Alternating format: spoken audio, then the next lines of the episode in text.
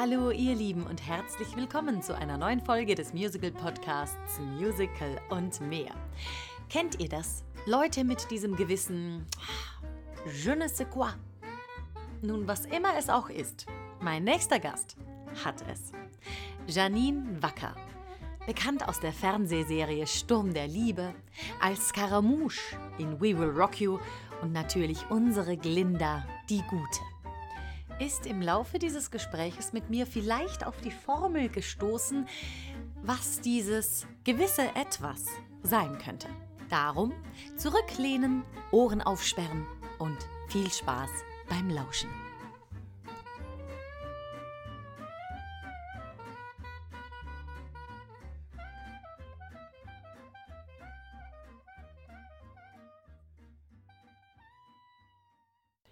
So, okay, ich, ich konzentriere mich jetzt.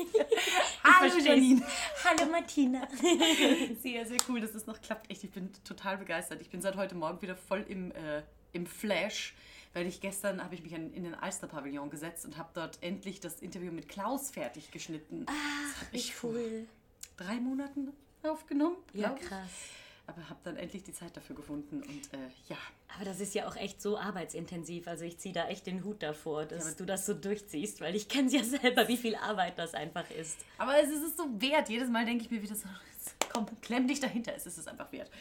Okay, die erste Frage an dich. Wo haben wir beide uns kennengelernt? Da habe ich auch drüber nachgedacht heute Morgen tatsächlich und ich glaube, das allererste Mal bewusst wahrgenommen habe ich dich bei der Follies Audition in Dresden. Und da Oh! sind wir aber nur so aneinander vorbeigerauscht und ich glaube, du hast ganz kurz gesagt, ja, ich bin Martina. Und ich war so, ah, das ist diese Martina Lechner. Weißt du, wie man Stimmt, so, ja, ja, wie ja, so diese. Namen gibt im Business, wo man weiß, ja, die gibt es irgendwie, aber man hat noch kein Gesicht dazu. Und ich war so, ah, das ist sie, okay. Stimmt, ja, da haben wir uns gesehen. Das war, da, warte mal, das war im, im Ballettsaal, glaube ich, irgendwie dran vorbeigepest. Oder da ja, genau, das war also- dieser krasse Dance-Call. Ja, wo wir alle zerflossen sind. Ich war irgendwie, ich war halb erkältet auf dieser Audition, was man heute auch nicht mehr machen würde wahrscheinlich. Und we weißt du, wie, wie man anfängt zu schwitzen, wenn man Sport macht, wenn man erkältet Ja. Oh ist. Ich bin absolut zerflossen und war oh danach irgendwie dann in, der, in dieser Garderobe da hinten, habe versucht, mich irgendwie wieder präsentabel zu kriegen für, den, für die Gesangsaudition. Und da, da haben wir uns dann nochmal kurz, ich glaube, Okay. gekreuzt irgendwie. Du warst, glaube ich, Okay. gerade raus aus der Gesangsaudition und ich auf dem Weg rein oder irgendwie so. das ist, ich, ich ziehe so meinen Hut vor dir, dass du da aufnahmefähig bist. Das ist die, die größte Peinlichkeit meines Lebens. Ich kann es auch gleich an jeden sagen, der das jetzt hier gerade hört. Ich bin bei Auditions anscheinend so im Tunnelblick, dass ich nicht mitkriege, wen ich da kennenlerne. Und danach hast du das so oft, oder dass eben Leute auf dich zukommen und sagen, ja, wir, haben, wir kennen uns von Ja, der ja, Audition ja. damals und du Das hattest die intensivste Zeit miteinander. Und ich weiß es nicht mehr. Es, es speichert sich nicht in meinem Kopf ab. Und es ist mir so Das kenne ich peinlich. aber auch. Das kenne ich aber auch. Und aber ich habe da alles Verständnis dafür wirklich, weil es geht mir wirklich auch so und es ist mir auch immer super unangenehm. Und was bei mir noch schlimmer ist, also vor, der, vor dem Audition-Raum geht es noch einigermaßen, aber wenn ich drin bin, Ja. ich habe keine Ahnung mehr, wer hinter diesem Tisch saß, obwohl diese Leute ja mit, mit dir reden, wenn du drin bist. Ich habe das schon so oft gehabt, dass ich danach so, dass ich solche Begegnungen hatte, wo Ja. jemand so, ja, ich war doch in deiner Audition von blablabla. Ich, Klar! Du warst. Ja, jetzt Tina Audition wieder genau dasselbe. Äh, äh, Andi hat mich gefragt, und wer saß als drin?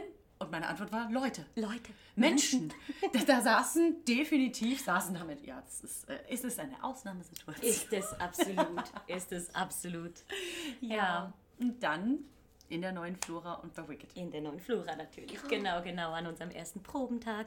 Und wir haben dann ja schon relativ früh, war das in der ersten oder zweiten Woche, haben wir doch so ein Live zusammen gemacht, wo dann mein Akku abgestürzt ist, wo wir plötzlich beide weg waren, weil mein Telefon ausgegangen ist. Das war aber auch großartig. Das haben wir uns im, im ominösen fünften Stock der Flora. Wir sind ja ganz, ganz hoch gegangen Ja. unter das Dach. ja, ja. Ähm, Nein, wir waren nicht im selben Raum wegen Corona, damit wir ohne Maske miteinander sprechen Damit wir das konnten. aufnehmen konnten. Stimmt, äh, ich habe mich unterm Dach versteckt, so war's. Und ich war im Ballettsaal, Genau. glaube ich.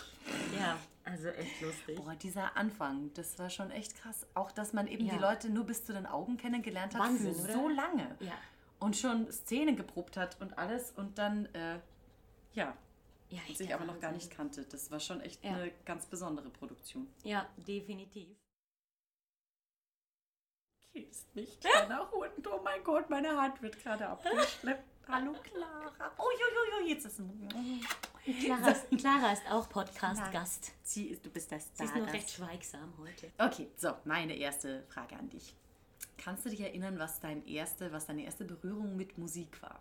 Wie ging es bei dir los? Woher kommst du? Wie bist du im Musical gelandet? Also alle Menschen, die schon erwachsen waren, als ich ein kleines Kind war, sagen, ich habe immer gesungen, die ganze Zeit. Ich habe auch, es gab auch Rückmeldungen von meinen LehrerInnen an meine Eltern, dass ich manchmal in der Schule singe, wenn jetzt gerade nicht Singen dran wäre. Oh. und ich glaube, das kommt schon zu einem großen Teil auch von meiner Mutter, die ist Kindergartenlehrerin mhm. und äh, entsprechend natürlich auch musikalisch und hat auch mit mir schon früh gesungen und ähm, ich glaube, davon habe ich so, da, daher habe ich so ein bisschen die Affinität. Und dann ähm, habe ich, ich glaube mit acht oder neun, habe ich angefangen im Opernhaus Zürich mitzumachen, auch durch meine Mutter, weil die ist da, seit sie 18 ist, im Statistenverein. Es gibt am Opernhaus Zürich gibt es einen Verein für die ja. Statisten und da ist sie schon ganz, ganz lange dabei. Und meine erste Oper war Anna Bolena mit mhm. Edita Gruberova und Veselina Kasarova, also beides ziemlich große oh, Namen, auch was ich natürlich nicht wusste. Ja. Und sie suchten ein Mädchen, was äh, Elisabeth spielen kann, also die spätere Queen Elizabeth, die erste, okay. die äh, die Tochter von Anne Boleyn mhm. ja, äh, ist oder war.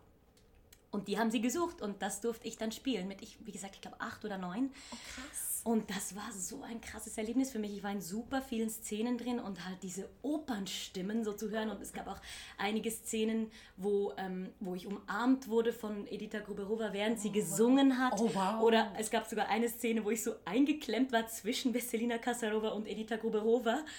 Und diese beiden Stimmen, ich meine, da zittert ja dein ganzer Körper mit. Ne? Also da vibriert alles. Krass. Und das war so cool.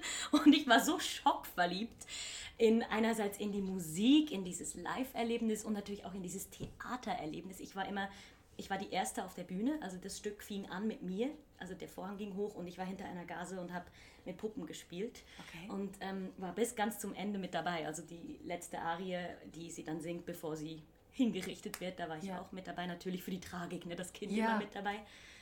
Und ja, das hat mich natürlich absolut verzaubert und ich wollte, ich habe meiner Mutter gesagt, ich will unbedingt, ich will, ich will mehr, ich will weitermachen. Oh, krass. Mm, und dann äh, habe ich dann ziemlich bald die Aufnahmeprüfung, äh, Aufnahmeprüfung, das Vorsingen für den Kinderchor vom Opernhaus Zürich gemacht mhm. und wurde da aufgenommen. Und mein Bruder und später auch meine jüngere Schwester waren dann auch mit dabei. Also ich glaube, mein Bruder kam auch ein bisschen versetzt zu mir. Mein Bruder ist zwei Jahre jünger als ich. Mhm und habe da ganz viele Opern mitgemacht, die, wo halt Kinderchor drin ist, also Carmen und Turandot und Hänsel und Gretel und Othello ähm, und La Gioconda und Damnation de Faust, also ganz viele Krass, Konzerte. Ja. ja, ja, ja und, und habe da natürlich also wirklich ganz, ganz großartige Musik kennengelernt und halt einfach Weltklasse-SängerInnen mhm. live gehört, ganz, mhm. ganz oft und natürlich, ja, wie gesagt, also ich war, ich war ab ab dem Moment eigentlich nicht mehr zu retten, weil ich natürlich auch so ins Theater und in die Bühne verliebt war ab dann. Ja, und das war irgendwie so, ist irgendwie so meine, ja, ich weiß nicht, meine Kinderstube musikalisch ja. sozusagen. Ähm, wir mussten auch für jedes einzelne Stück immer wieder vorsingen. Okay. Insofern äh, auch schon Auditionübungen recht früh Oha. sozusagen. Und irgendwie, witzigerweise, ich habe darüber nachgedacht, ähm, damals hat mich das gar nicht so gestresst alles irgendwie. Da habe ich das da ist es Spiel, ne? und so. Ja, ja genau, genau, genau, Und das heute, ey, buff Furchtbar. wenn Furchtbar. man sich das festhalten könnte. Hast du nichts wie Auditions? Oh nein, das ist so schade, dass das auf einmal eben, ja, ich meine, ich glaube, ab dem Moment, wo deine Miete dranhängt, vielleicht ne? setzt das dann doch ein bisschen unter Druck, aber das wäre so schön, wenn man sich einfach nur diese, Mehr, diese Freude ja. behalten könnte. Das ja, absolut. So absolut. Das heißt, das war schon relativ früh klar, dass du das ja. Wolltest du es als Beruf machen? Hast du Instrumente gelernt oder bist du. Ja, ja, ja, ja. Ich habe ähm, also ich habe schon relativ früh mit Ballett angefangen, auch durch meine Mutter, mhm. weil die einfach gesagt hat, das gibt irgendwie eine gute Haltung und Musikalität wird gefördert und so. Und ähm, das habe ich tatsächlich mit vier angefangen, aber halt so Kinderballett, ne? Mhm. also nichts, nicht jetzt Hardcore mit vier los. Ähm, das habe ich immer gemacht und, ähm, und ich habe Querflöte gelernt. Mhm äh, da gibt es auch eine lustige Geschichte. Ich sollte Blockflöte zuerst lernen, weil irgendwie ist das so die Vorstufe zu Querflöte und ich habe mich da komplett verweigert, weil ich Blockflöte irgendwie schon mit sieben ganz schlimm fand. Es ist ein sehr eigener Klang. Genau, und ich hatte dann so eine, so eine Querflöte mit so einem gebogenen Kopf damit ich sie überhaupt greifen konnte. Oh. Das gibt es für Kinder, aber das mussten meine Eltern dann auch erstmal rausfinden. Ja, genau, also das, die geht dann nicht durch, sondern hat so der Kopf ist wie kommt wie noch mal zurück, damit sie kürzer ist insgesamt. Oh. Ja, das echt ich nachher raussuchen, das möchte ich mal sehen. Das habe ich noch nie gesehen. Ja, ist echt witzig. Ne? Das okay. war meine erste Querflöte und dann später habe ich Klavier gelernt. Und ja, ich habe schon recht früh gesagt, aber ich habe immer gesagt, ich will entweder Sängerin oder Schauspielerin oder Tänzerin werden. Mhm. Und ich glaube, irgendwann so mit 12 oder 13 hatten wir, ähm, warte mal, in Deutschland ist Oberstufe, was Gymnasium ist und Gymnasium, was Oberstufe ist. Also so irgend, wo auch immer ich war mit 12 oder 13, hatten ja. wir so eine, ähm, eine Jobberatung. Mhm. Ähm, und ich war, ich war sehr gut in der Schule und war irgendwie, hatte das Gefühl, ach, die wird mir sagen, du musst irgendwie was studieren, du musst irgendwie Jura studieren oder, oder Medizin oder sowas und, und war sehr trotzig und hat mich hingesetzt und gesagt, ich werde Sängerin oder Schauspielerin oder Tänzerin. Und zu meiner großen Verwunderung meinte die Dame, ja, wie wär's denn mit Musical? Da kannst du alle drei Sachen machen. Ich so, äh, ja, ja, ja, ja, okay, okay, okay.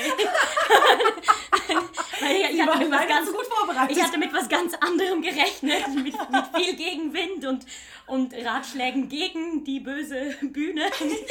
Und äh, dann dachte ich, also, gar keine so dumme Idee eigentlich. Ja, stimmt eigentlich. gut, die und. Und ab dann habe ich gesagt, ich werde Musical-Darstellerin.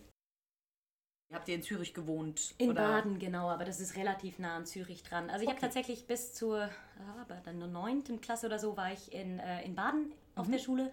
Und dann habe ich ein Kunst- und Sportgymnasium gemacht und das habe ich dann in Zürich gemacht, weil das gab es nicht in Baden. Okay, genau. und das hatte wahrscheinlich Schwerpunkt mit Musik.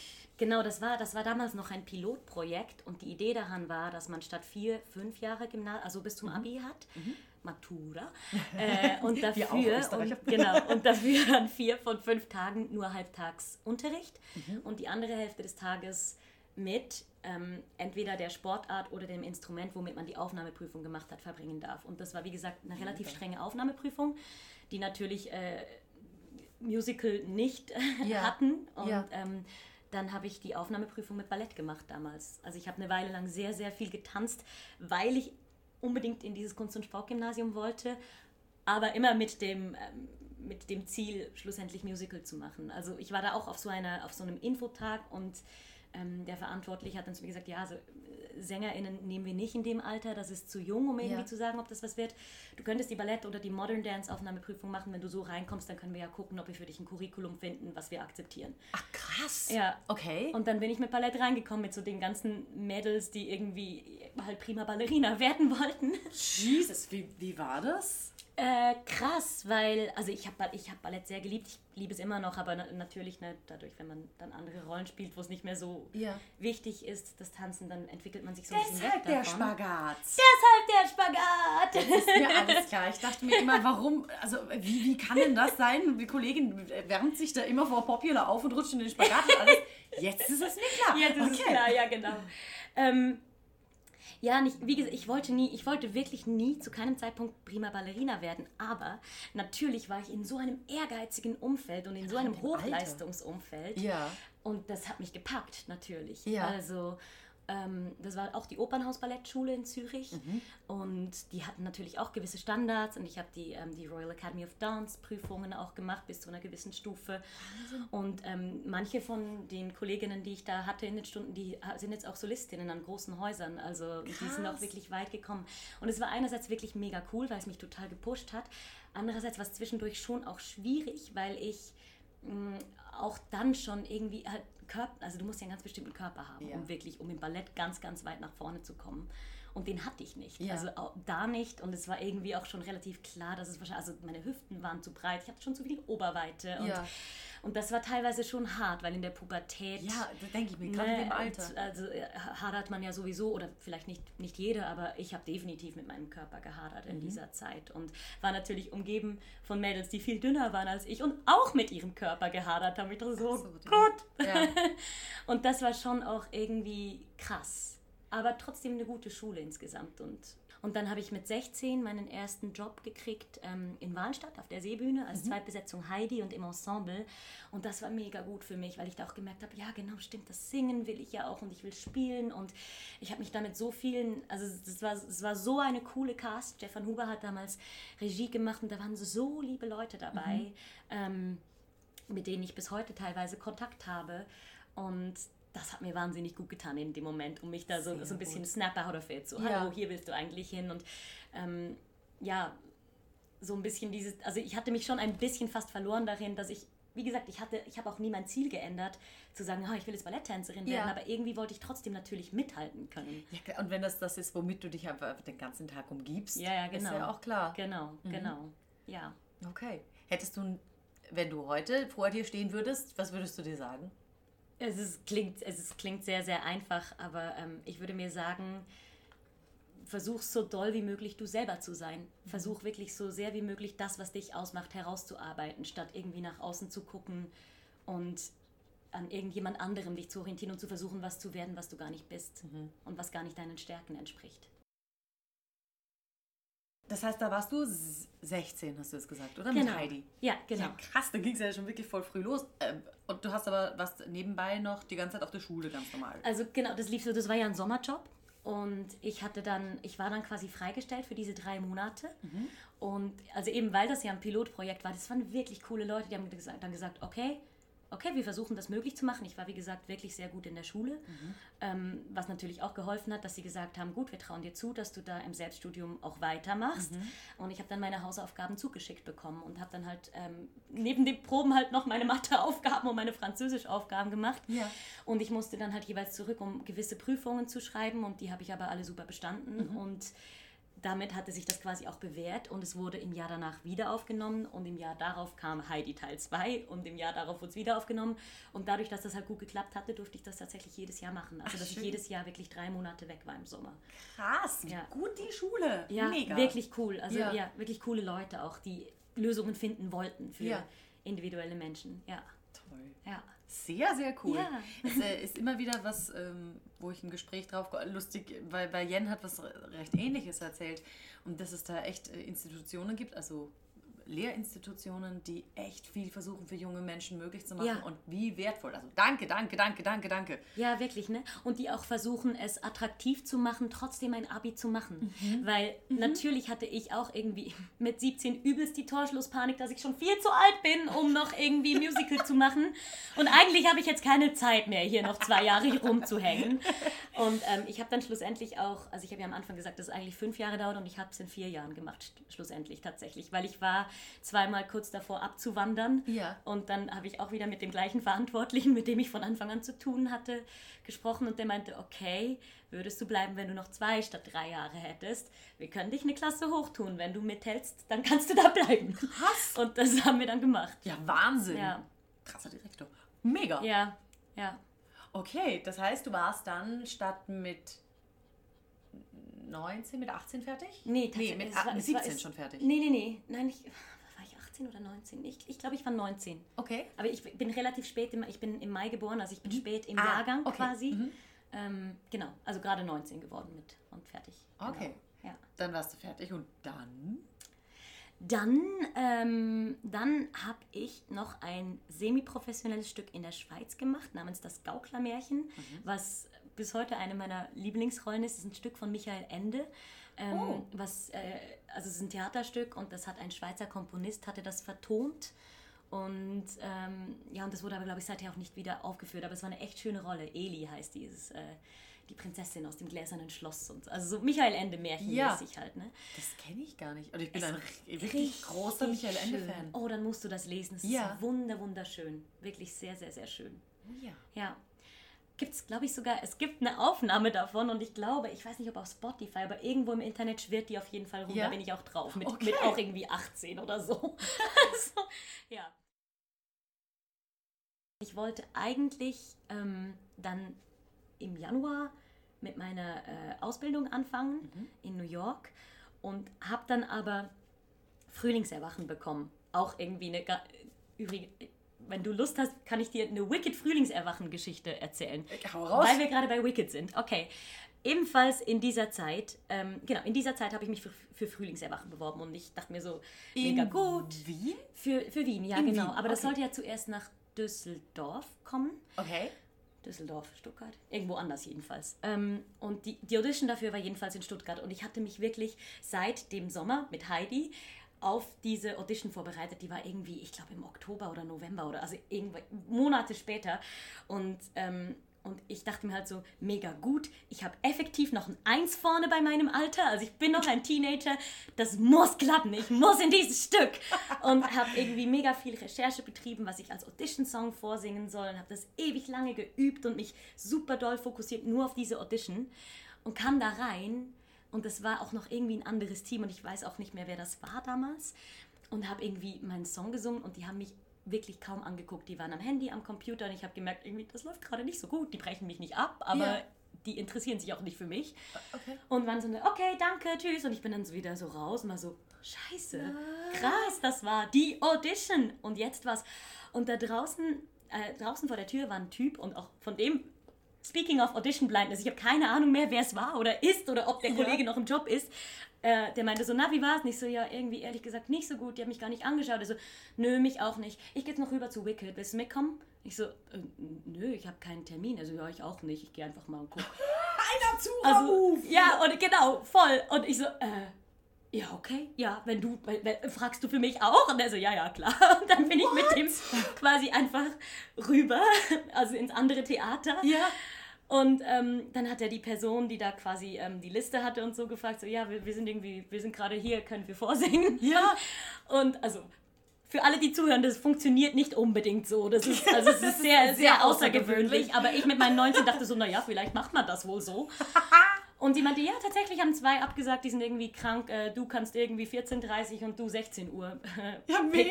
Pick one. Und dann bin ich da rein und ich hatte natürlich keine Audition-Mappe und nichts. Ich hatte Break Me von Jewel und Big Black Horse and a Cherry Tree von Katie Tunstall. und für, für Wicked. und dann bin ich rein und habe irgendwie gesagt, ja, ich habe nur zwei Pop-Songs und ich glaube, Ralf war das, hat gesagt, ja, äh, mach das, wo du mehr beltest.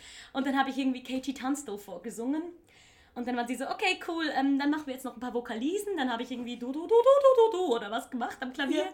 und habe dann ein Final bekommen für Nessa Rose. Hör auf, für, ja. die, für die erste Rutsche von Wicked? Für die erste Rutsche Wicked, genau. Lustig. Und ähm, damals war aber für mich das C echt noch viel zu hoch zum Belten. Ja. Also das habe ich dann auch bis zum Erbrechen geübt und kam dann an, war super ready zum Singen. Und die Frau am Eingang war so, ah, hi Janine, okay, darüber geht's zum Tanz nicht. Hä?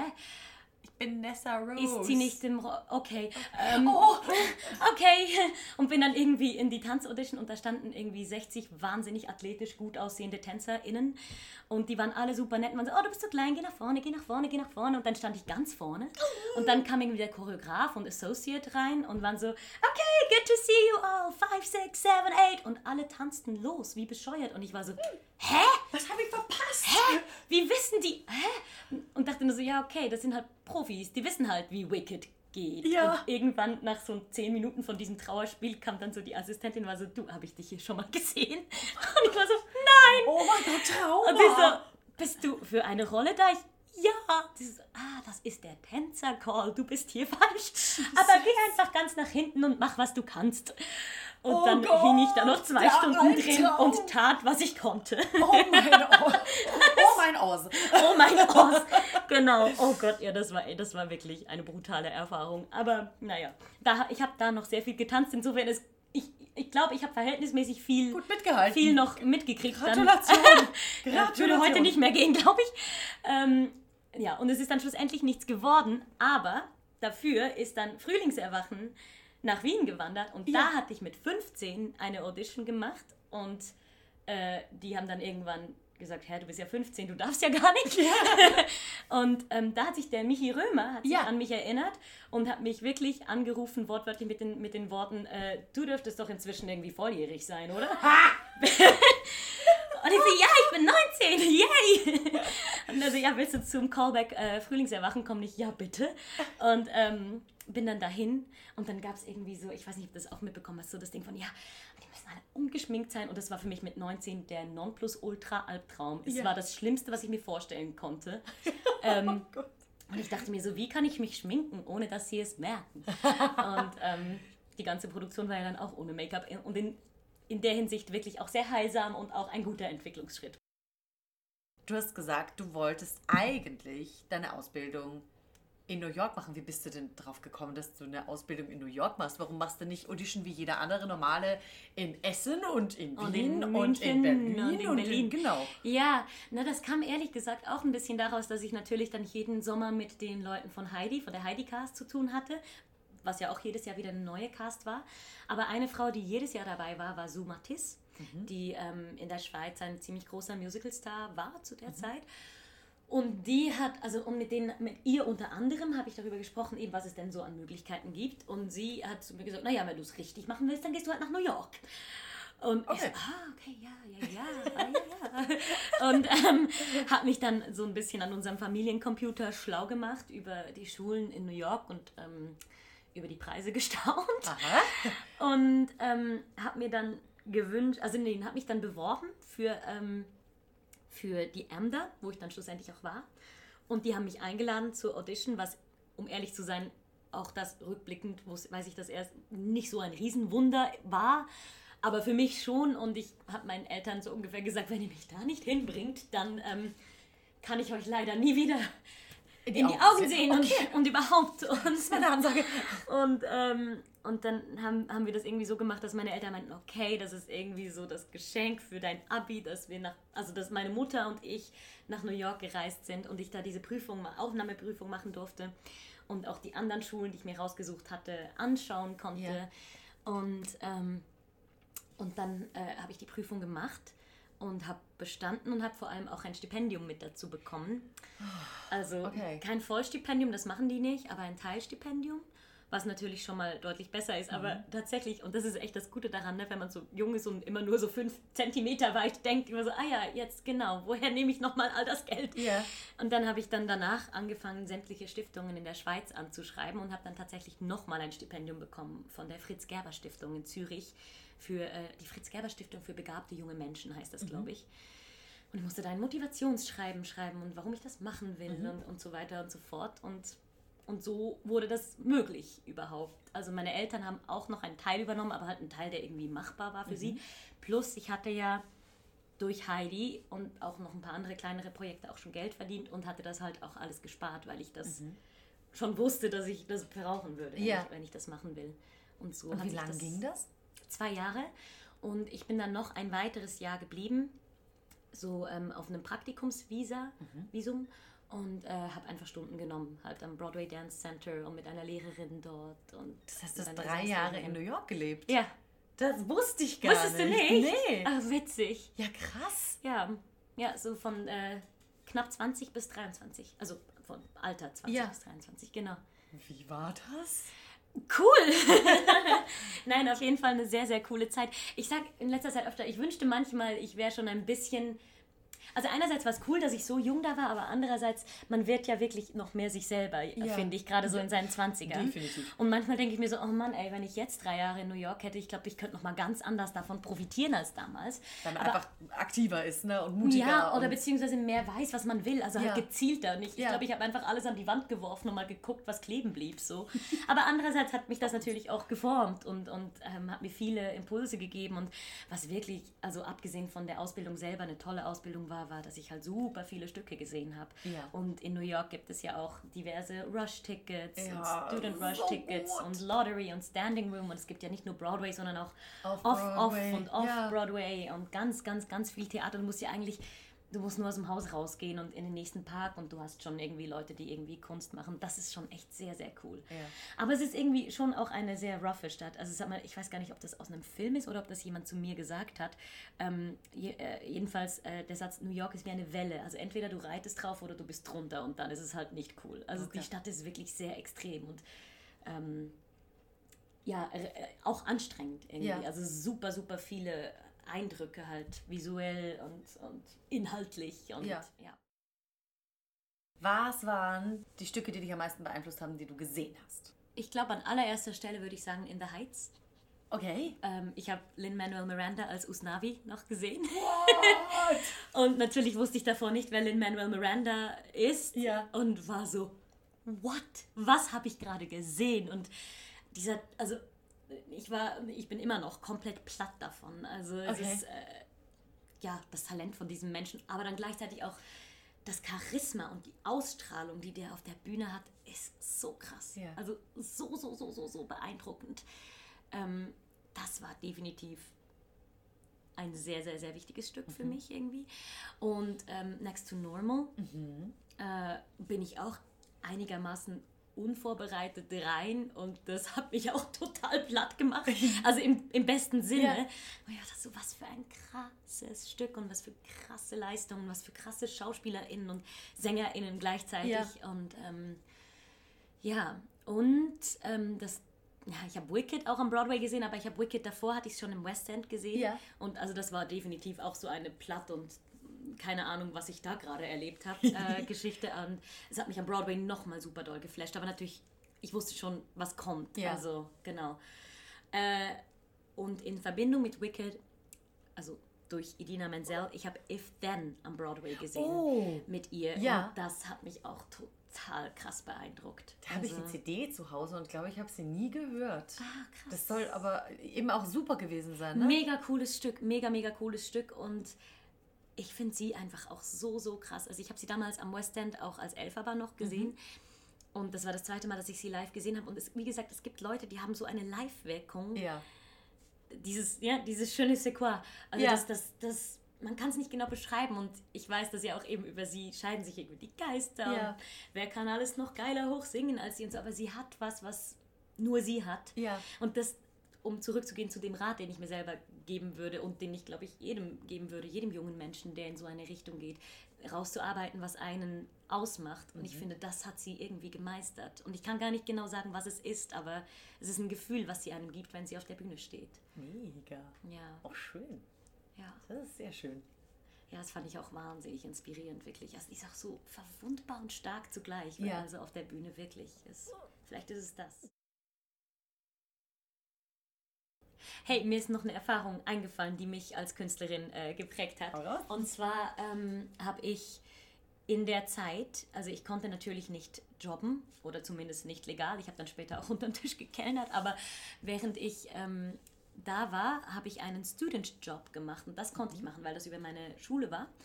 Und die hatten dann immer zum Beginn des Semesters so eine Jobfair und ich dachte so, naja, ich kann in der Bibliothek oder in, im Student Studentenladen arbeiten oder so oder keine Ahnung. Die hatten auch so Hall-Monitors von Leuten, die geguckt haben, dass kein Lärm gemacht wird oder an der Rezeption oder so.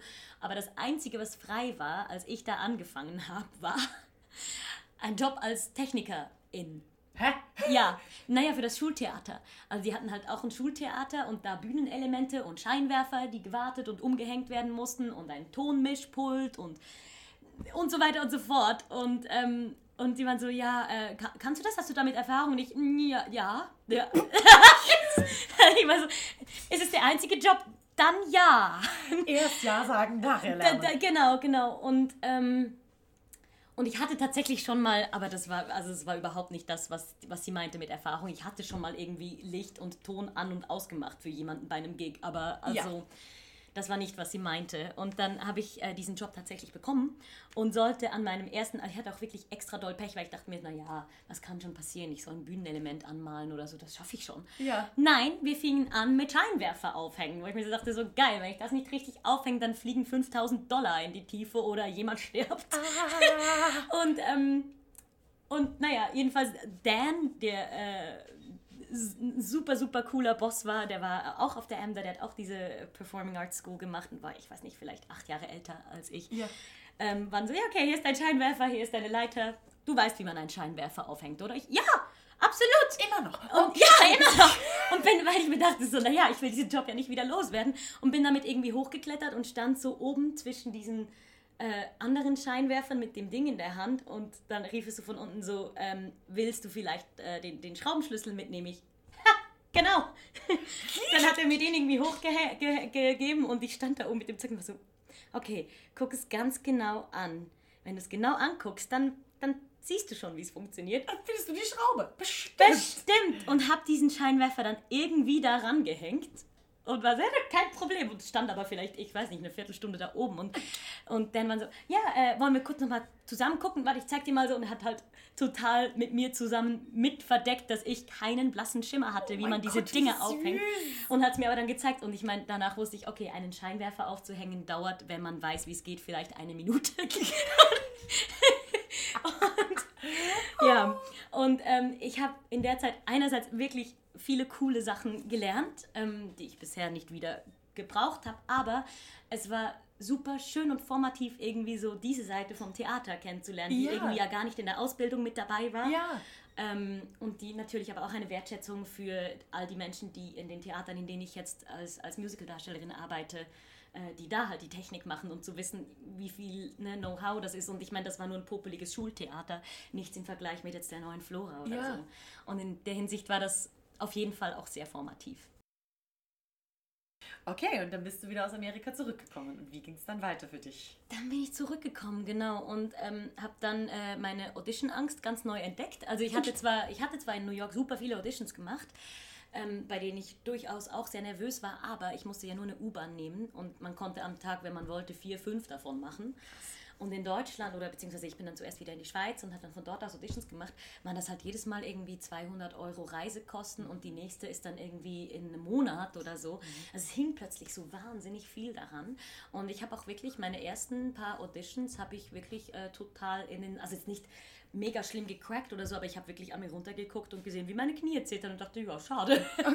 ähm, und habe dann auch wirklich nichts davon bekommen und habe dann äh, eine einen Job angenommen bei Nespresso für vier Monate. Das war eine Schwangerschaftsvertretung. Ähm, habe vier Monate lang 100% bei Nespresso gearbeitet, weil ich irgendwie ja auch wieder Geld verdienen musste. Ja. Und dachte so, okay, das kann ich nicht. Ähm, weil ich hatte wirklich viel in New York auch gejobbt. Ich habe gekellnert, ich war ein Sandwichboard im Times Square, ich habe äh, auf Kinder aufgepasst, auf Hunde aufgepasst. Und alles davon war irgendwie okay, aber mit diesem Verkaufsjob konnte ich gar nichts anfangen. Also okay. auch irgendwie so dieses Etepetete, wir tun so, als wären wir die Schicksten irgendwie. Das war irgendwie gar nicht meins. Und dann dachte ich mir, okay, ich brauche irgendwas anderes und irgendwie, ich kann nicht in jede Audition reingehen und alles, mein, mein ganzes Seelenheil hängt davon ab. Ich brauche irgendwas anderes, ich brauche eine Aussicht auf irgendwas. Und dann habe ich mich an der Uni für Philosophie eingeschrieben und habe angefangen, Philosophie zu studieren. Und äh, ich habe nicht mal das erste Semester fertig geschafft, weil ich dann dann hat es plötzlich geklappt. Also du hast dir quasi so einen Puffer selbst hab, gebaut, ja, um den Druck wegzunehmen. Genau. ja, fantastisch. Ich habe mir ein bisschen, genau, so ja, weil ich glaube wirklich, wenn man in so eine Audition reinkommt und man braucht es irgendwie finanziell und emotional und auf jeder Ebene, das ist einfach zu krass. Mhm. Also gerade wenn man eben, wie ich, ja. Audition-Angst hat. Also das war das eine und das andere war, ich habe wirklich, äh, das war glaube ich die Zeit, in der ich angefangen habe, halt auch irgendwie Selbsthilfebücher zu lesen ja. ähm, und persönliche Weiterentwicklung für mich irgendwie zu entdecken und ich habe sehr viel darüber geschrieben. Ich habe teilweise wirklich, ähm, also der der zweite Job, den ich bekommen habe, als ich zurück in Europa war, war Scaramouche in We Will Rock You. Mhm.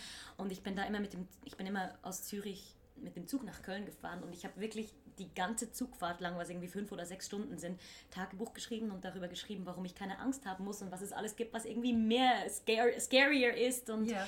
ähm, was das Schlimmste ist, was mir passieren kann und dass es ja gar nicht so schlimm ist, wenn das Schlimmste ist, was passieren kann, dass ich irgendwie cracke und die mich nie wiedersehen wollen, dann muss mich halt ein anderes Theater angucken nächstes Mal und und habe mich da irgendwie selber so reingetaucht ja. und war, war, so meine eigene Psychologin so ein bisschen. Ja, aber hallo, das ja. ist die Arbeit, die man machen muss. Also ja. die halt einfach so im, im Hintergrund läuft, während man diesen Job macht.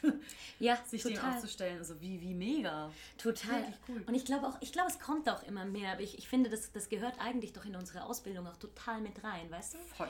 Irgendwie so voll, diese voll, mentale Arbeit, zu sagen, hey, don't crack under pressure. Also ja. wie, Ne? Wie macht man das, außer, ja, suck it up. Also das war ja. so ein bisschen das Motto ja, an der, an der Ämter, so, naja, ja. hör auf zu flennen, halt so ungefähr. Ähm, Aber das war gerade total spannend, was, was du gesagt hast mit dem auch, äh, dass man ja schon alleine für die Audition, ich habe das vorher mit der Miete gesagt, so aller, mhm. du singst vor, damit du deine Miete zahlen kannst, aber dass du ja auch schon so viel Geld und Zeit und Aufwand, ja. nur dass du da hinfahren kannst und dich präsentieren kannst, da, du kannst dir gar nicht anders, als da schon mit einem ganzen Investitionspaket anzutanzen, Total. dass du dann entweder verlierst Total. oder halt was daraus gewinnst. Aber es ist ja nicht so, als würdest du eben um die Ecke gehen und da ist eine Audition und da ist eine Audition, sondern es ist halt einfach Absolut. in Europa schon mal eine ganz andere äh, Ausgangsposition. Absolut. Und ich meine jetzt eben in Hamburg, wenn man in Hamburg basiert ist, ist es noch ein bisschen einfacher, weil hier einigermaßen Auditions, viele Auditions stattfinden. Stattfinden, genau. Aber eben für, für Menschen, die halt eben in der Schweiz oder irgendwo in einer kleineren Stadt sind ähm, und vielleicht eben genau noch nicht im Job sind, du kannst es dir auch nicht leisten, dauernd irgendwie hunderte von Euros rauszuschmeißen. Total. Ähm, Wann kam irgendwann mal der Break? Machst du jetzt Musical oder machst du jetzt Film? Mm, Also der kam nicht so richtig, ehrlich gesagt. Also dadurch, dass ich in New York studiert hatte, habe ich irgendwie mich immer so ein bisschen gesträubt gegen diese Schubladisierung von du bist jetzt irgendwie im Sprechtheater und du bist im Musical und du bist im Film und du bist im Fernsehen und wage es nicht, einen Fuß in fremdes. Territorium zu setzen. Ja. Ja. genau, das fand ich irgendwie immer doof, weil das ja irgendwie auch wirklich nur in Deutschland so ist. Ja. Also, dass das so streng voneinander getrennt wird und als Musical bist du irgendwie so ganz unten. ähm, Erstaunlicherweise. Was- ist immer wieder, ja. ja, und, ähm, und ich habe halt irgendwann, irgendwann nach We Will Rock You, glaube ich, da habe ich Stadttheater gemacht, habe ich äh, Fame in Basel gespielt und Artus in St. Gallen.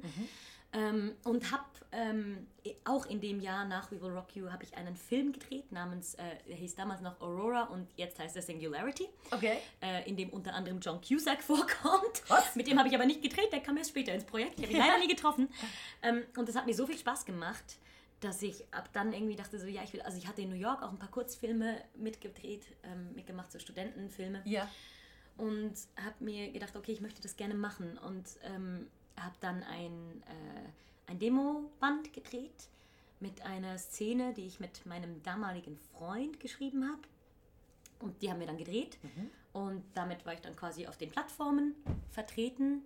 Und ähm, ja, und dachte mir, okay, gucke ich einfach mal, was passiert. Ja. Und ähm, beziehungsweise habe schon auch versucht, mich so ein bisschen da rein zu recherchieren. Ich finde, das ist ja auch recht schwer durchschaubar teilweise, diese Branche. Ich habe keine Ahnung. Ich habe da null Erfahrung Ja, drin. ja, also alles, was du erzählen kannst, bitte. Ja, du, keine Ahnung. Also ich, ich, wie gesagt, ich bin jetzt ja auch wieder viel mehr im Musical drin. Also ich habe da eine Weile lang versucht, irgendwie beides so ein bisschen mir zu erschließen und ähm, wurde dann tatsächlich relativ bald schon eingeladen für ein E-Casting von Stunde Liebe. Mhm. Da war ich aber gerade mitten in der zweiten Tour Will Rock You, die Okay. ich dann danach gemacht habe. Also ich hatte quasi Rock You, dann ein Jahr andere Sachen und dann nochmal Rock You. Mhm. Und, und wusste halt, nee, das wird auf gar keinen Fall irgendwie äh, klappen und habe gesagt, nee, das geht leider nicht. Ähm, und dann meinte sie, ja, gar kein Problem, wir brauchen sowieso jedes Jahr eine neue. Ähm, also die haben halt jedes Jahr eine neue Staffel und Ja. pro Staffel immer ein neues Paar. Ja. Und, ähm, und dann hat sie sich tatsächlich, was ja auch überhaupt nicht selbstverständlich ist, ein Jahr später wieder gemeldet. Und dann habe ich das E-Casting gemacht und dann das Casting gemacht und dann noch ein Casting gemacht und dann hatte ich plötzlich diese Rolle. Wahnsinn. Ähm, ja, und das war auch wirklich mein erster Film, Fernseh, Dreh überhaupt Job Ja. in Deutschland, den Ja. ich hatte. Und ja, das war schon auch irgendwie ganz schön absurd, weil es nochmal eine komplett andere Welt natürlich Wie war. kann man sich das vorstellen? Ich meine, hier hast du einen Tagesablauf von acht Shows die Woche, du hast manchmal eine Probe und du hast montags frei. Wie ist es da? Ähm, ja, ich würde sagen, dadurch eben, wenn man schon mal acht Shows erlebt hat, ist man gar nicht so schlecht vorbereitet, weil man hat nämlich zum Beispiel schon mal, aber also das gilt jetzt nur für, für so diese Dailies, ne? Ja.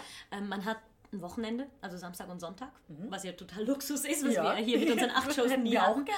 Und, ähm, und unter der Woche halt, ähm, ja, es kann ein bisschen variieren, wann du abgeholt wirst. Es kann, es kann mal vorkommen, dass du halt einen Außendreh hast, wo man ein bisschen weiter hinfahren muss Ja. und dass es irgendwie früh sein muss und dass du irgendwie echt um sechs abgeholt wirst. Das ist dann natürlich Okay. hart. Ja. Ähm, aber in der Regel wurde ich, ich glaube, um acht abgeholt und war dann irgendwie in der Maske und ich glaube, neun oder um zehn Drehbeginn. Irgendwie um den Wenn du Dreh. sagst abgeholt, klingelt da jemand an deiner Haustür? Ta- Tatsächlich, ja, tatsächlich. Also die haben Fahrer und, ähm, und die sammeln uns alle ein. Und tatsächlich, ich glaube, das ist gar nicht mal äh, irgendwie so ein Star-Treatment, sondern eher, dass alle pünktlich da sind. Weil man den Schauspielern nicht vertrauen kann. Ich weiß nicht. Also, oder vielleicht ist es eine Mischung aus beidem. Eine Mischung aus irgendwie die Leute gut behandeln. Natürlich gerade auch die, die irgendwie da seit 10, 12 Jahren in dieser, in dieser Serie sind, Ja. natürlich schon so bekannt, dass. Ähm, Wobei die größtenteils ja auch Auto fahren. Also manche kamen auch selber, die Ja. im Auto sind. Aber, ähm, aber ja,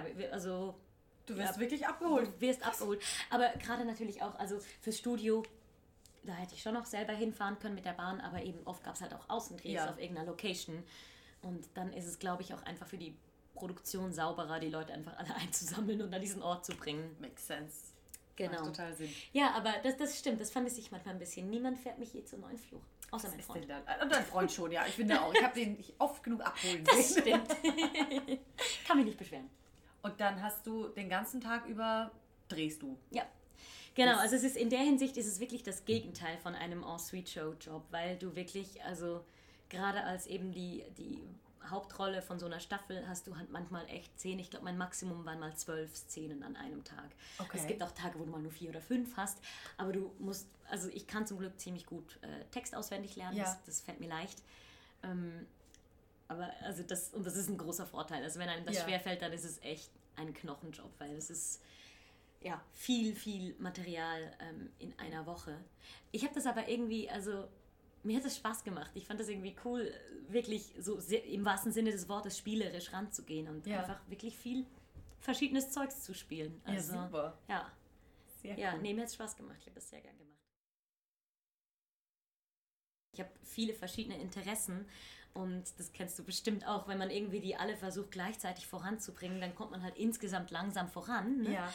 Und dann habe ich äh, mich mal mit mir selber und mein Tagebuch mal wieder hingesetzt und überlegt, so, okay, was, was soll denn jetzt gerade mein Fokus sein? Und habe beschlossen, okay, der Fokus ist jetzt mal meine eigene Musik, weil das hatte ich schon so, so lange irgendwie, ja, so in meinem Hinterkopf, dass ich das gerne machen möchte. Und habe irgendwann gecheckt, so, okay, ich muss halt Raum dafür schaffen. Ich muss Zeit aufmachen dafür. Und wo soll es auch hin? Es ist, Ja. Ich bin die ganze Zeit 150-prozentig gebucht. Also nicht unbedingt von Job, sondern von dem, was ich alles machen will. Ja. Und habe dann ähm, beschlossen, dass, also habe relativ bewusst gesagt, okay, dann fahre ich da jetzt meine Efforts mal so ein bisschen runter und nehme diese Kräfte und diese visionäre Energie und was auch immer und stecke die mal in meine Musik. Und And then what happened? das habe ich auch gemacht. das habe ich auch gemacht. Ähm, ich habe 2020 äh, fünf, vier, vier von meinen Songs aufgenommen. Nee, fünf, fünf von meinen Songs aufgenommen.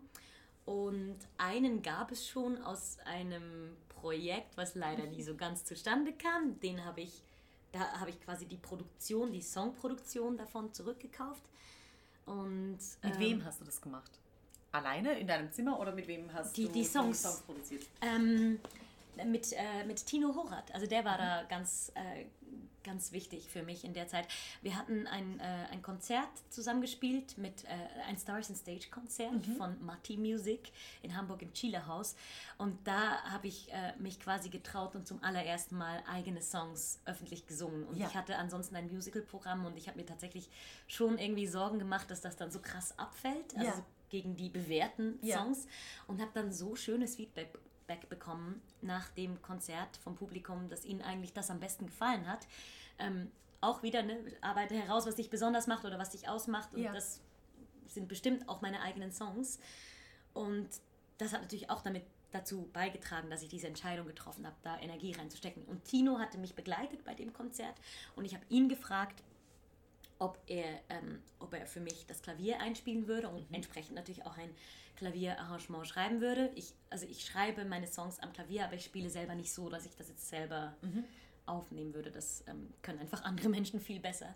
Und ähm, habe dann wirklich auch viel mit ihm im Austausch ähm, rausgefunden, was ich noch an Instrumenten möchte. Ich habe aber recht früh entschieden, dass es eine recht akustische Aufnahme insgesamt sein soll, weil mir das einfach persönlich sehr, sehr gut gefällt. Und habe dann noch ähm, Cello-Aufnahmen dazu ähm, organisiert, also mit Tino zusammen, auch wieder mit Hagen Kur, der auch bei uns hier bei Wicked manchmal spielt, äh, für Konjunktiv und Bilder von uns. Und ähm, Drums hat auch ein Kollege hier in Hamburg gemacht, aber auch bei sich zu Hause. Das war alles in der Corona-Zeit, muss man dazu noch sagen. Okay. Und, ähm, und ein Gitarrist, Giorgio Grobu, den ich aus Berlin noch kannte, hat mir äh, für kleine Komplimente und für The Artist and His Muse Gitarre aufgenommen in Berlin. Und das haben wir dann irgendwie alles zusammen äh, gebracht. Genau. Ja. Und also ich bin da Tino wirklich auch wahnsinnig dankbar, weil er, weil es für mich ja wirklich auch das erste Mal war, so, so ein Projekt zu realisieren und ich oft gar nicht wusste, so, äh, was ist denn jetzt genau der nächste Schritt? Und es ja. mir wahnsinnig geholfen hat, das mit ihm zu besprechen. Das erstens und zweitens, dass er wirklich natürlich auch viele Kontakte hergestellt hat, die er als Musiker, der schon länger als ich in Hamburg basiert ist, hatte. Ja. Und ähm, ja, also auch zu dem Studio und also zu Frog, Frog Studios, da habe ich aufgenommen und Milchkettenmusik, der hat das dann, der Matthias hat es dann gemischt. Und ja, das war wahnsinnig spannend und auch super, super lehrreich und halt wieder so ein komplett neues Land irgendwie. Ja. Ähm, und also das meine ich damit, mit, ne, wenn man irgendwie Energie und visionäre Kraft irgendwie man kann, also man hat, man muss sie zur Verfügung haben, um ja. sowas Neues sich zu erschließen. Weißt du, was du damit möchtest? Was soll deine Musik sagen? Was, was möchtest du damit erreichen? Ähm, ich habe mir tatsächlich ganz am Anfang habe ich mir auch diese Frage gestellt, so was, was ne, soll es irgendwie, soll es irgendwie Geld bringen oder Berühmtheit oder irgend sowas. Und ich habe und ich glaube, ich bin da auch ehrlich mit mir selber. Ich glaube tatsächlich, na, also vielleicht gab es mal einen Punkt, wo ich gerne mit meinen Songs berühmt geworden wäre, aber inzwischen nicht mehr. Und das, also ich habe gemerkt, dass wichtig, mir ist wichtig, dass es sie gibt. Ich möchte, dass es sie gibt in der Welt. Und sie zu machen und nicht nur zu schreiben, sondern sie auch wirklich vollständig aufzunehmen und mit, mit eben mit noch einem Cello oder Drums oder was auch immer und sie dann und dann irgendwie dann um Mitternacht zu sehen, wie es auf Spotify erscheint, das macht mich wahnsinnig glücklich. Also das ist für mich, das ist für mich tatsächlich der Erfolg daran. Und natürlich ist es, ist es wunder wunderschön, wenn Menschen sich darauf zurückmelden. Also gerade, ich habe einen einen Song geschrieben über, über, über Liebeskummer, mhm. Bilder von uns. Und da habe ich so, so berührende und schöne Rückmeldungen bekommen von Menschen, die irgendwie gesagt haben, oh, es, ist, es drückt genau das aus, was ich fühle oder es tröstet mich irgendwie gerade. Und, ähm, und das ist schon auch sehr, sehr erfüllend. Also das habe ich auch mit dem Song irgendwie ganz besonders gelernt. Auch weil ich selber mich, als ich Liebeskummer hatte, ja auch Musik und Kunst, also Gedichten und Songs zugewandt haben, die mir aus dem Herzen sprachen und das ausgedrückt haben, was ich gefühlt, aber nicht ausdrücken konnte. Mhm. Und das irgendwie davon wieder was zurück in Umlauf zu bringen, das war ein mega schönes Gefühl. Und dann so zurückgemeldet zu bekommen, dass mein, meine Art, das auszudrücken, auch jemandem aus der Seele spricht, das war wahnsinnig schön. Und ich würde sagen, wenn irgendwas außer, dass sie existieren sollen, dann das. Das möchte ich damit. Ich möchte ausdrücken, was man nicht ausdrücken kann wenn, wenn man gerade zu sehr selber in der Emotion ist. Was war deine Erfahrung mit Wicked? Was würdest du dir jetzt, wo wir fast am Ende sind, am Anfang mit auf den Weg geben? Wie ist es, so eine ikonische Rolle eben zu, zu, zu kriegen, zu spielen? sich da acht Shows die Woche durchzuballern. Ähm, was war deine Reise damit oder was ist dein, your take on Wicked? Ja. also ich würde sagen, es ist definitiv Schaus allein schon schauspielerisch die, die ergiebigste und coolste Rolle, die ich je spielen durfte. Also ich sage eigentlich immer, meine Lieblingsrolle ist immer die, die ich gerade spiele, weil ich verliebe mich wirklich sehr in meine Rollen. Ja. Ich hatte noch keine, die ich nicht mochte oder liebte. Aber ich glaube, so ein ja, so eine Facette, ich meine, und du weißt es ja selber auch, so eine facettenreiche Rolle wie Glinda und so eine facettenreiche Frauenrolle wie Glinda vor allem auch, das ist echt, echt, echt ein Riesengeschenk und ein, ein Fest, ja. also als, als Spielerin. Ähm, und ich bin super, super, super dankbar dafür, also dass ich mich da so austoben darf, sowohl in der Comedy von Glinda. Aber halt eben, sie ist eben mehr als nur die Comedy. Also dieser ganze Bogen, diese ganze Entwicklung von Lernen, was ist gut, was ist böse, warum ist es wichtig, gut zu sein, warum macht es einen Unterschied, gut zu sein und was ist der Preis dafür, sich irgendwie dazwischen durchzuschlängeln. Das ist, ich liebe diese Rolle so sehr. Es ist so, so toll, was man da alles, ja, wo, wo, woran man sich da so abarbeiten kann. Ähm, und auch sängerisch. Es, ist, es, sind so schöne Sachen zu singen. Also ja, ein riesen, riesen Geschenk. Keine Ahnung, vielleicht spiele ich als nächstes irgendwas Neues und dann sage ich, oh, aber jetzt liebe ich die ganz doll. Aber irgendwie glaube ich es nicht. Ich glaube schon, dass Glinda möglicherweise meine All-Time-Lieblingsrolle bleiben wird. Ähm, und ja, wie du schon sagst, eben, es ist eine total ikonische Rolle. Ich habe mir auch vor Glinda und vor Wicked ordentlich in die Hose gemacht und äh, mir vorgestellt, was alles schief laufen könnte. Und teilweise auch während dem Run noch vorgestellt, was alles schief laufen könnte. Und ähm, ich finde, es ist ja auch super wichtig, nie sich zufrieden zu geben mit dem, was man schon hat, sondern, also gerade in so einem En-Suite-Betrieb, sondern immer weiter zu suchen und zu entdecken. Und also da hat man mit Linda auf jeden Fall weites, weites, weites Land, wo man, wo man sich austoben kann. Und das ist echt cool. Und ähm, ich liebe das auch wirklich sehr. Also da immer mehr Sachen rauszufinden und kleine Momente zu finden. Und ja. Ja, und was ich äh, mir an den Anfang mitgeben würde, ist es so ein Glückskeksspruch, aber, ähm, aber die sind ja manchmal dann doch wahr. Ja. ähm, ist wirklich, ja, vertrau dir selber, weil, also ich meine, du hast absolut nichts davon, dir nicht mehr zu vertrauen, weil du spielst es jetzt schon. Also Es ist zu spät. du musst sowieso da raus, mit oder ohne Vertrauen in dich selbst. Also im besseren Fall geh mit Vertrauen in dich selber da raus. Und es ist eigentlich eine Zeitverschwendung. Es ist, was hat jemand mal gesagt, so sich Sorgen zu machen ist wie auf dem Schaukelstuhl zu sitzen. Es gibt dir was zu tun, aber du kommst nicht vom Fleck. Ähm, und, also, und ich habe mir durchaus eben, weil mir die Rolle so viel bedeutet und weil, weil es so wahnsinnig tolle Menschen gibt, die diese Rolle schon gespielt haben und weil auch hier in der Cast so tolle weitere Menschen sind, die das, geben, die das spielen, ähm, habe ich schon mir viel Sorgen gemacht, so wie, wie ich dem gerecht werde einfach, Ja. weil, ich, weil ich das unbedingt wollte. Ich wollte dem unbedingt gerecht werden, ähm, dass mir das zugetraut wurde, auch vom Casting-Team und von Stage Entertainment. Und ähm, ja, und, und ich glaube, ein Teil davon war produktiv und ein Teil davon war auch Schaukel, Schaukeln auf dem Schaukelstuhl. Okay, dann kriegst du jetzt noch die vier Fragen zum Schluss. Was ist dein liebster Ort im Theater? Ich glaube, da, da oben auf, dem, auf der Palastspitze da. Oh, Ja, okay. Ja, weil man sieht alles. Man sieht, man sieht ins, ins, ins Publikum, man sieht das Ensemble, man sieht auf der Seite die TechnikerInnen, man sieht, na, die Musiker sieht man nicht, aber man sieht, das, man sieht eigentlich alle, die da sind. So. Übrigens, da hast du mir echt einen, einen Moment geschenkt. Du hast mir irgendwann mal gesagt, du findest es so cool, wenn man während keiner weint und Hexen Ja. am Ende nochmal hochgeht Ja. und da kurz alleine oben steht. Ja. Und diese Realization, es sind jetzt alle weg, es bin nur noch ich. Das ist total, den, den hatte ich verpasst. Den hatte ich wirklich total verpasst, weil ich es halt auch noch nie gesehen habe. Äh. Jetzt am Sonntag hoffentlich. Ähm, aber ich liebe diesen Moment zu Ich spielen. auch. Der Ich ist auch, ne? super schön. Ja, Voll gut. ich, ich Also glaube auch gar nicht, also ich weiß es nicht, ich glaube zumindest so wie es ist, ich glaube nicht, dass man das von außen wirklich lesen Sieht, kann, aber das ist egal. ich liebe diesen Moment Ja. auch sehr, dieses, okay, Ja, das wollte ich anscheinend, genau. hier This is it. Ja. Aha. Ja, Geil. ja. Was ist dein liebstes Geräusch in einem Theater? Mm, Das hört man jetzt bei uns nicht, aber so im, im Opernhaus so dieses wenn das Orchester, weißt du, wenn die Leute reinkommen und das Stimmen. Orchester rumorgelt, Ja. das liebe ich, das finde ich total cool, ähm, weil es irgendwie so ein Chaos, was aber trotzdem Inhalt hat, ist. ja.